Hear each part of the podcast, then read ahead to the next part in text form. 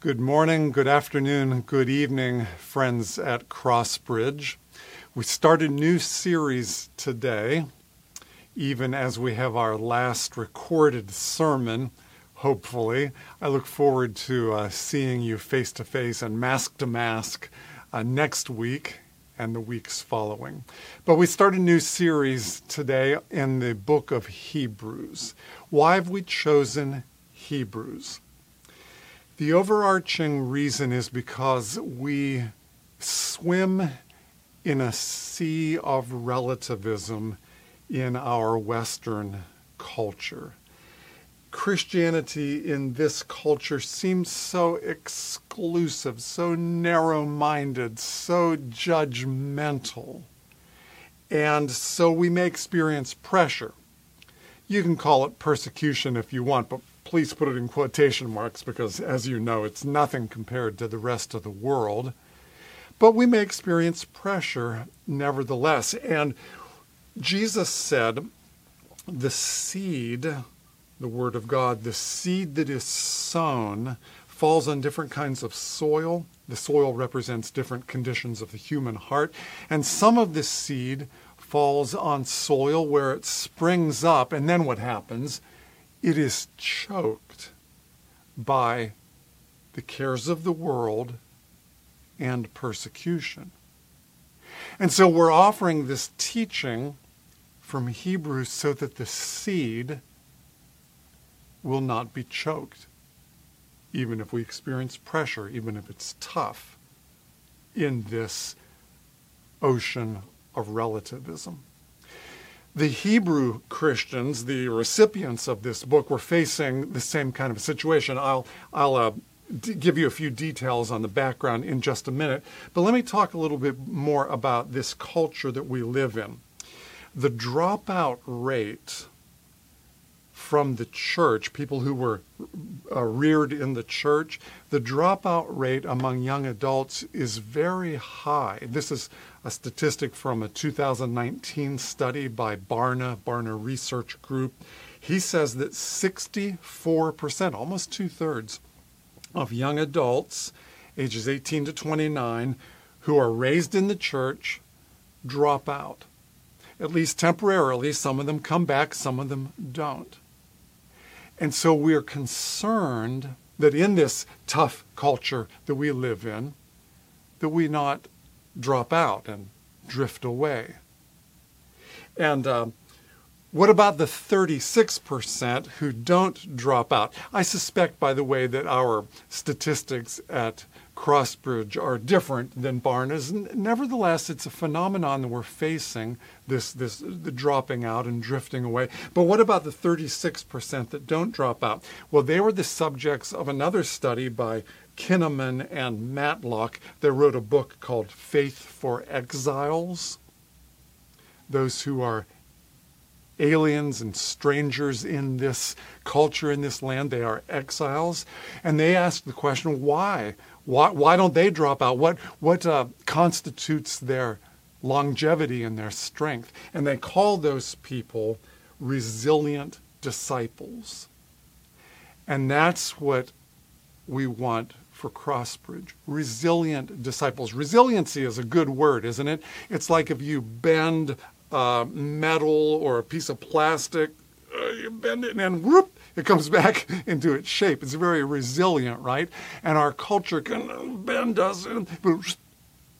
Doesn't mean it's easy, doesn't mean it doesn't hurt, but we want to remain true to Jesus, not drop out, not drift away.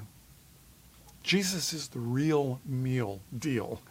He is the true bona fide Savior of the world, the Son of God. We're going to see that in our passage today and we want to cling to him, the anchor of our souls, and not drift away.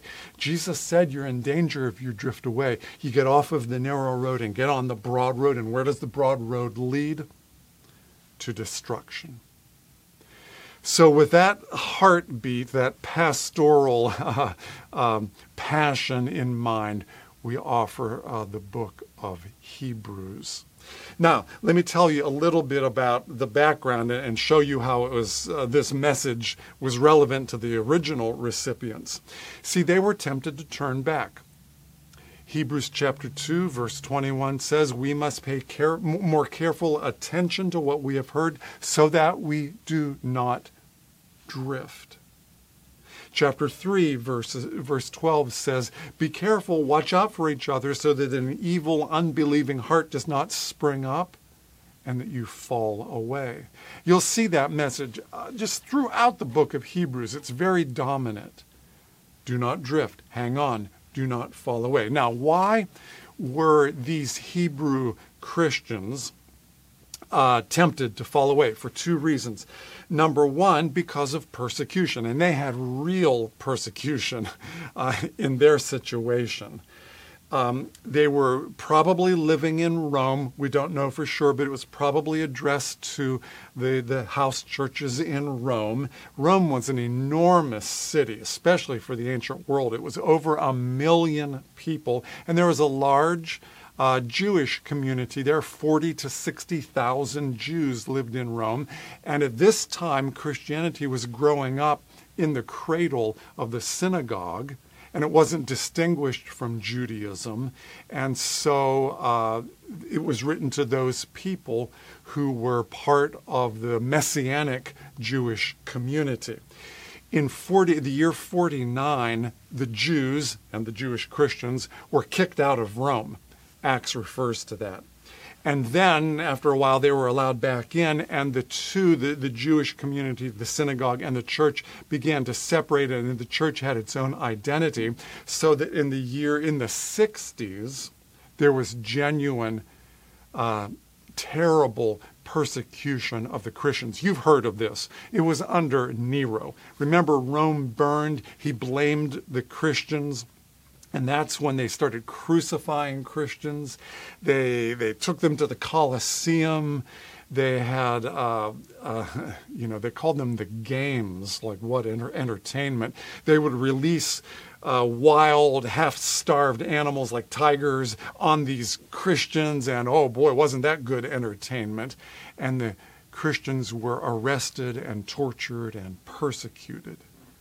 And after that, I mean, after a while, even the Romans uh, came to realize the, the Christians were not responsible for the, the, the burning of Rome, and, uh, they, and they became disgusted at their own games. Nevertheless, the law remained, and Christians were guilty of this law of being haters of the human race. Now, that sounds a little bit more contemporary. What did it mean?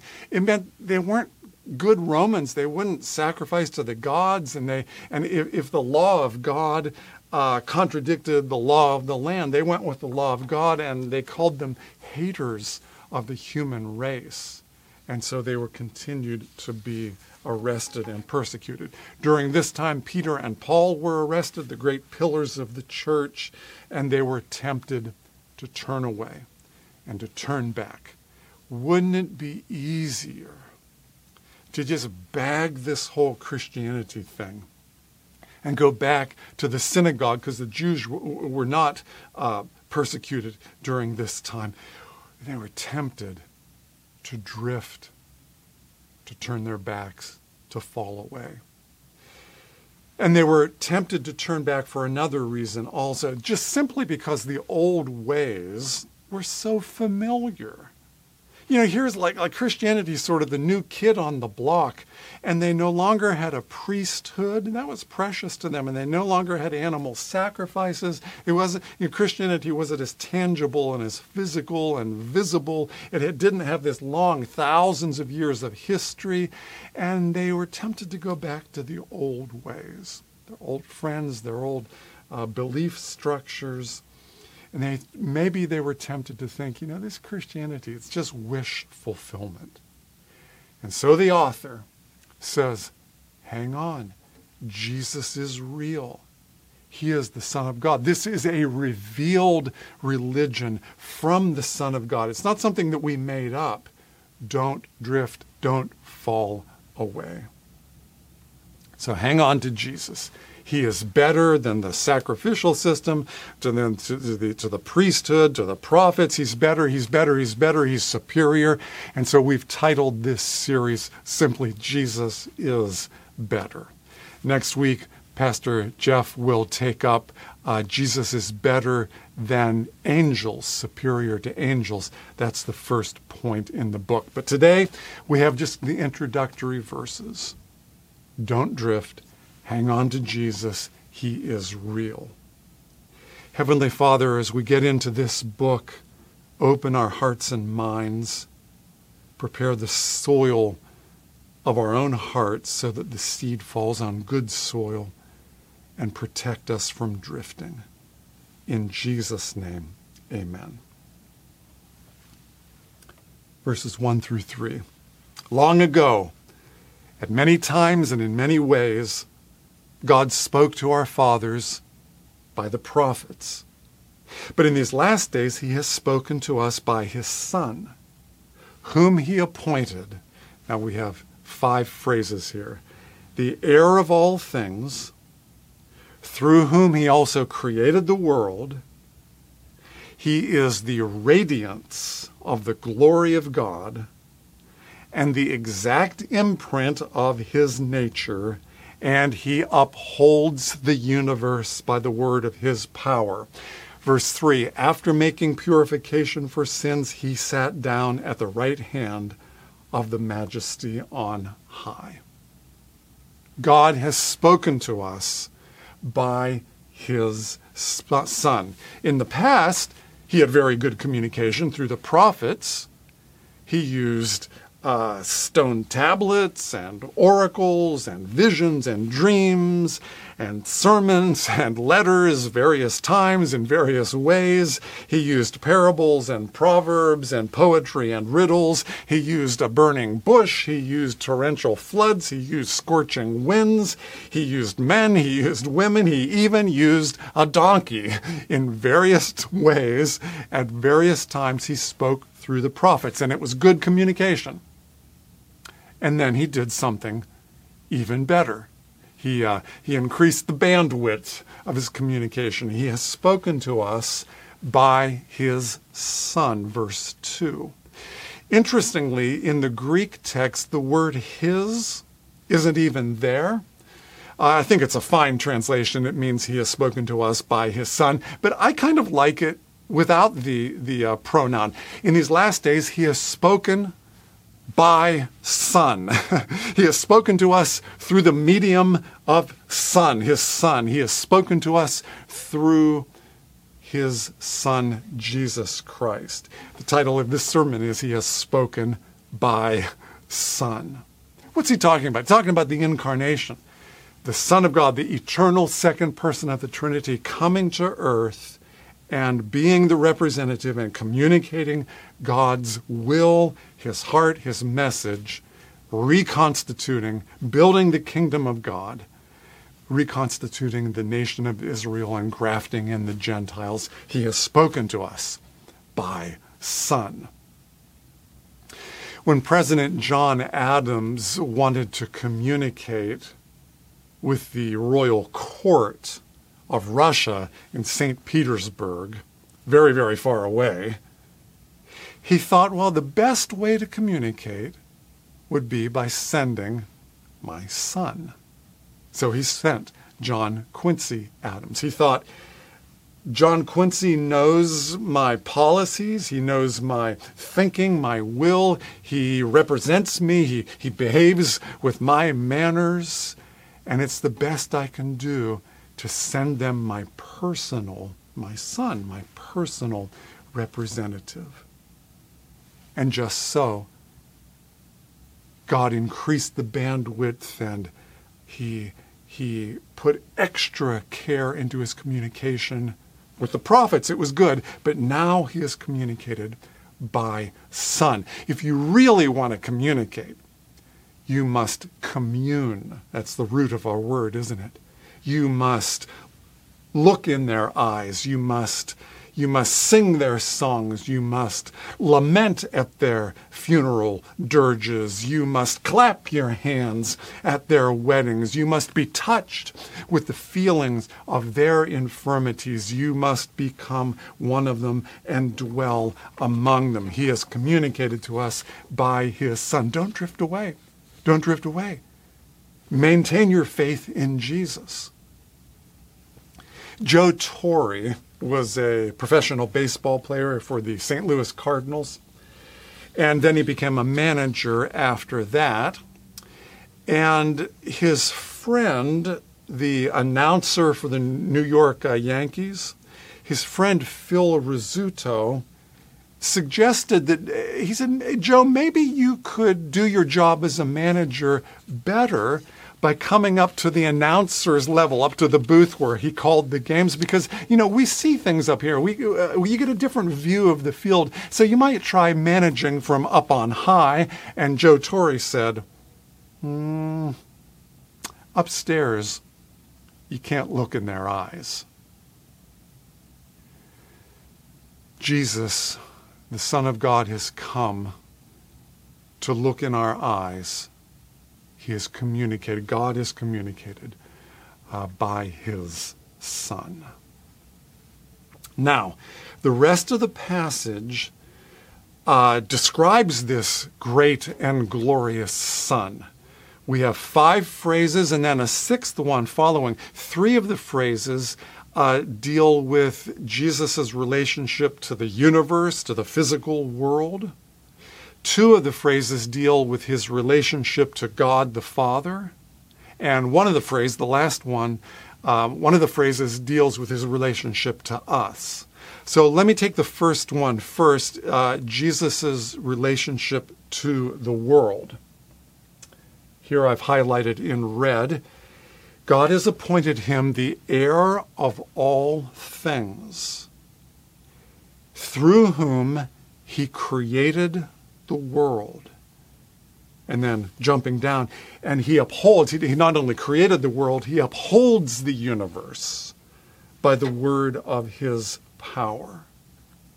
Jesus is the heir of all things. All honor, all power, all glory, all knees will bow. Even now, even before he receives his inheritance, even now, God has given him all authority in, in heaven and on earth authority to forgive sins, authority to cast out demons, authority to, to uh, have the final say in our eternal destiny. And one day, he will receive as the heir all things. Maybe he'll set up government under the golden dome of the State House in Boston but he will be King Jesus, in fact, not just anticipated in the future as the heir of all things, but uh, in reality. Don't drift from him. He's not just some angel. He's not just, you know, another one of the prophets, as good as, as they were. Moses was the greatest. He's not just, he is the real deal. Maintain your faith in him. The righteous one will live by his faith. And then the Bible says, uh, through whom he created the world. God created the world through his son. I'm not sure exactly how that works, but he was involved in the act of creation. Back there in Genesis chapter 1, God created the world and all that is. Just pause here. Let your mind get wrapped around. He created the world, the universe, all that is. This is the Jesus the author is urging us cling to him, don't drift. He is superior to you name it. He's superior. If we, uh, if the sun in our solar system were the size of a tennis ball, 2.7 inches, how big would the Earth be? The Earth would be 0.0247 inches, which is about half of the width of a dime. And if we maintain these same proportions, same ratios, how far away would the earth be from the sun? I can't demonstrate this. I wish we could do it in live on a stage. I could show you. The earth would be 24 feet away from the sun. Okay? Jesus created, created all this. How far, using our same proportions, would the distance be from the sun to the nearest star, Alpha Centauri? Using the same proportions, 1,236 miles. This is a big universe. That is the closest star. He not only created this world and the universe, what does the other the next phrase say?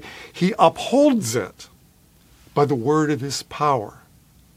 This is not the deists' watchmaker God. Remember the, the deists, they, they had a sort of general notion of God. He created the world intricate like a watch, and then he wound it up and whoop, and then he let it go to run on its own. No, no, he is sustaining he is saying uh, revolve planets and uh, uh, uh, rotate planets and revolve moons. Come on, hurry up. He's saying to the to the uh, the comets, uh, better hurry up now.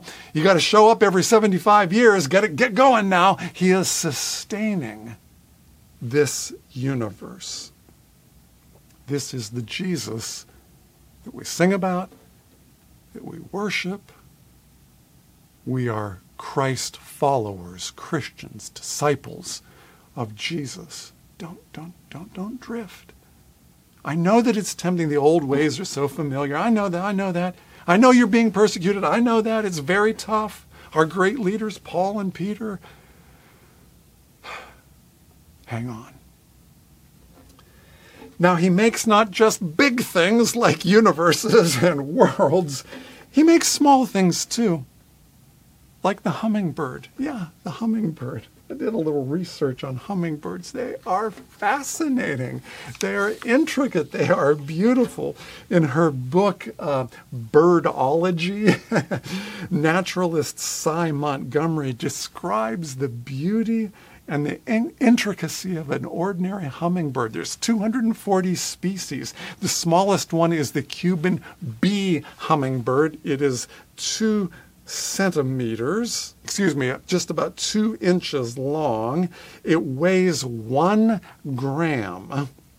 And the hummingbird is fascinating. It can hover, we've seen that. It can fly backwards. It can some of them can fly upside down. Intricate, beautiful the, uh, the amount of muscle mass in a hummingbird is much larger than other uh, vertebrates, and the the uh, the heart of the hummingbird is the largest of all vertebrates because it has to you know it's expending so much energy its wings beat 60 times a second. The wings are just a blur to the human eye. And if a human um, uh, exerted the amount of energy that a hummingbird exerts in one day, we would have to eat 155,000 calories a day. She says, this, uh, this naturalist, Sy Montgomery, she says, each hummingbird is just a speck, yet each is an infinite mystery.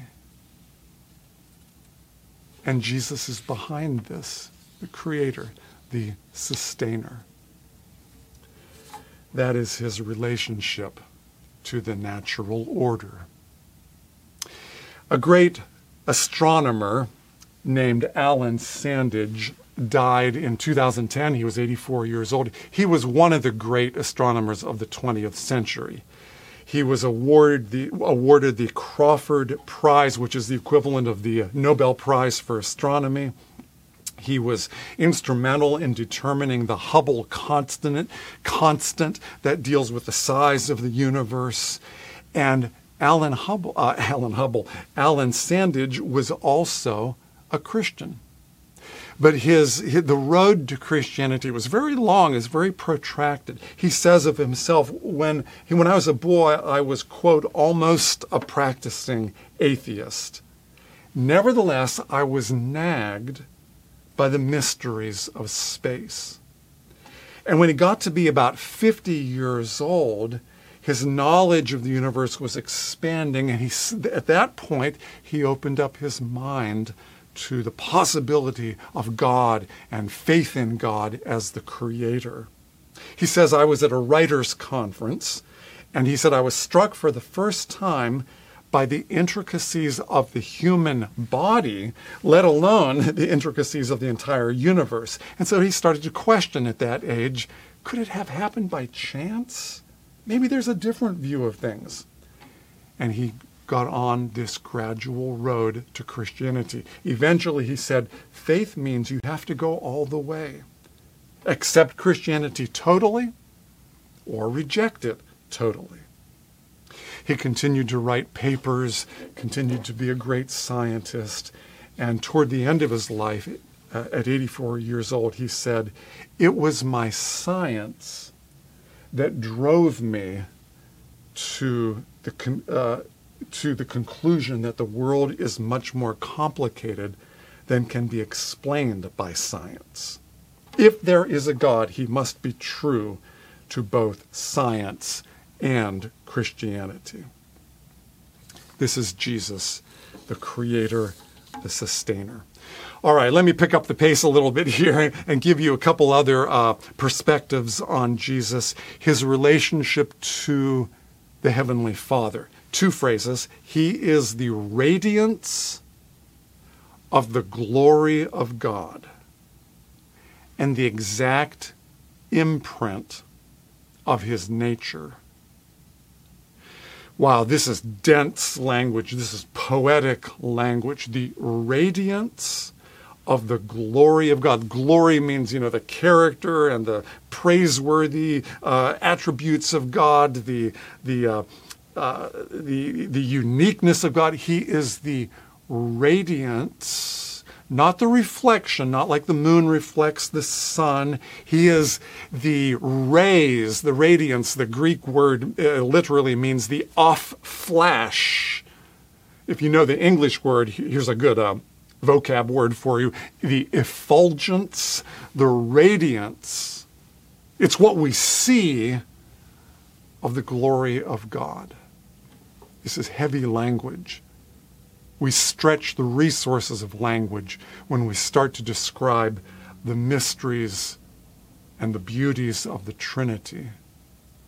Three persons, one person, the radiance of the glory of God.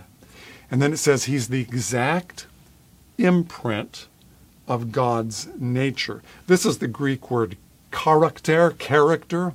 It doesn't mean like, uh, oh, she has good character. She's an honest person. It means like um, uh, a stamp or a seal of some kind, that kind of character. Like with an old typewriter, the, uh, the key would uh, hit the page and leave the character, this thing, like an imprint it would leave. He is the exact imprint, character of the nature of God.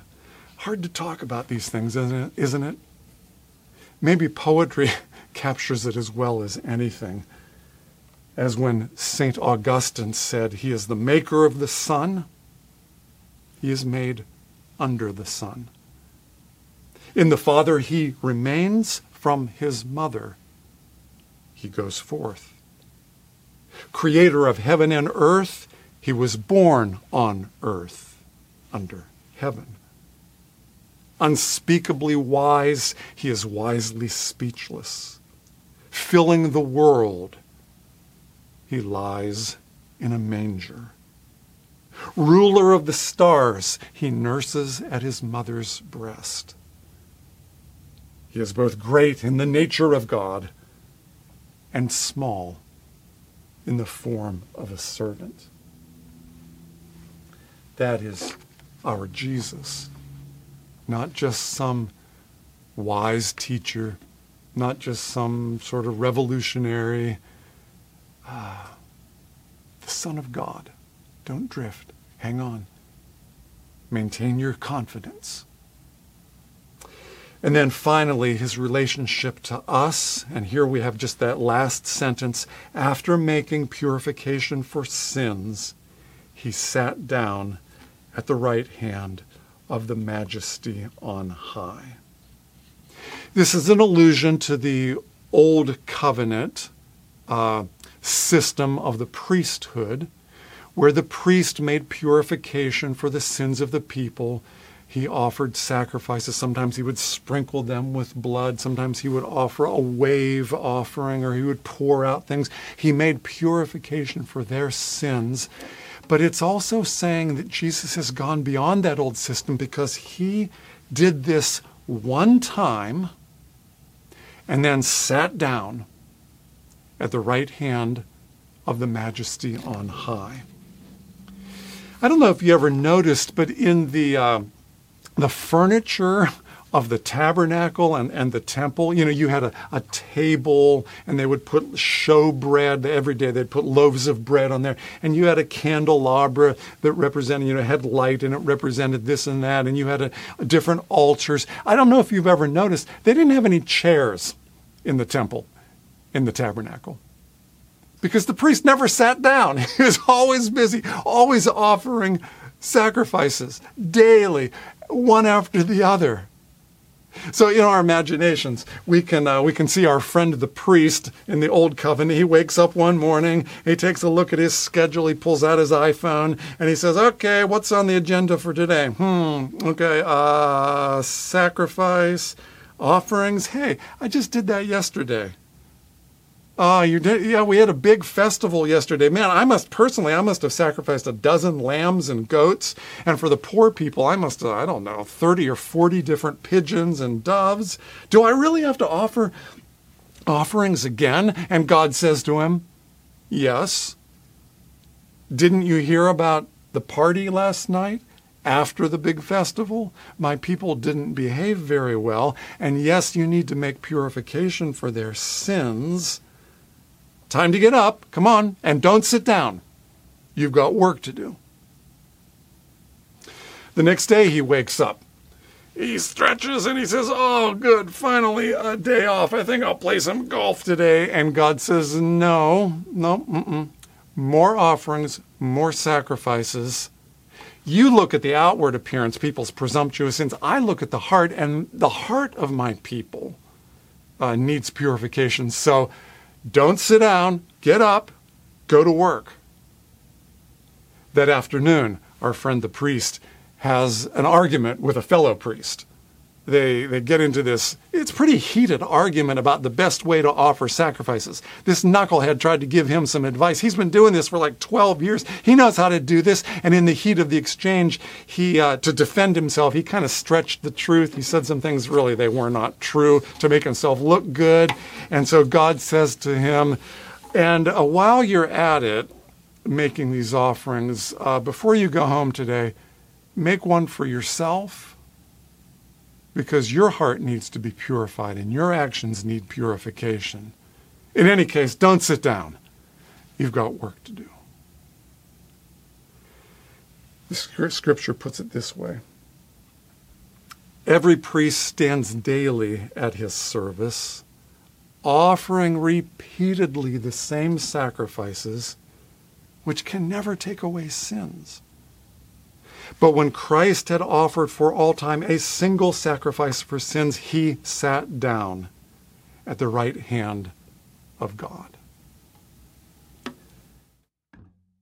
To symbolize this once for all offering that Jesus has done, it is finished, and he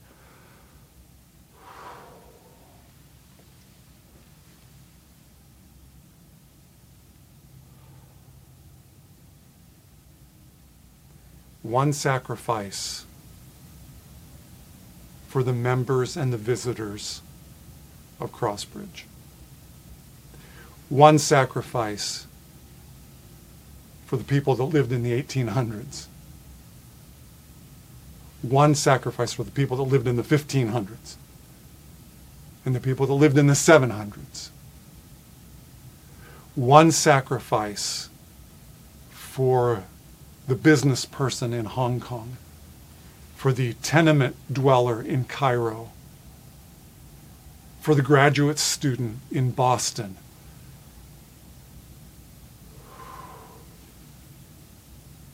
That's his relationship to us. Thanks be to God.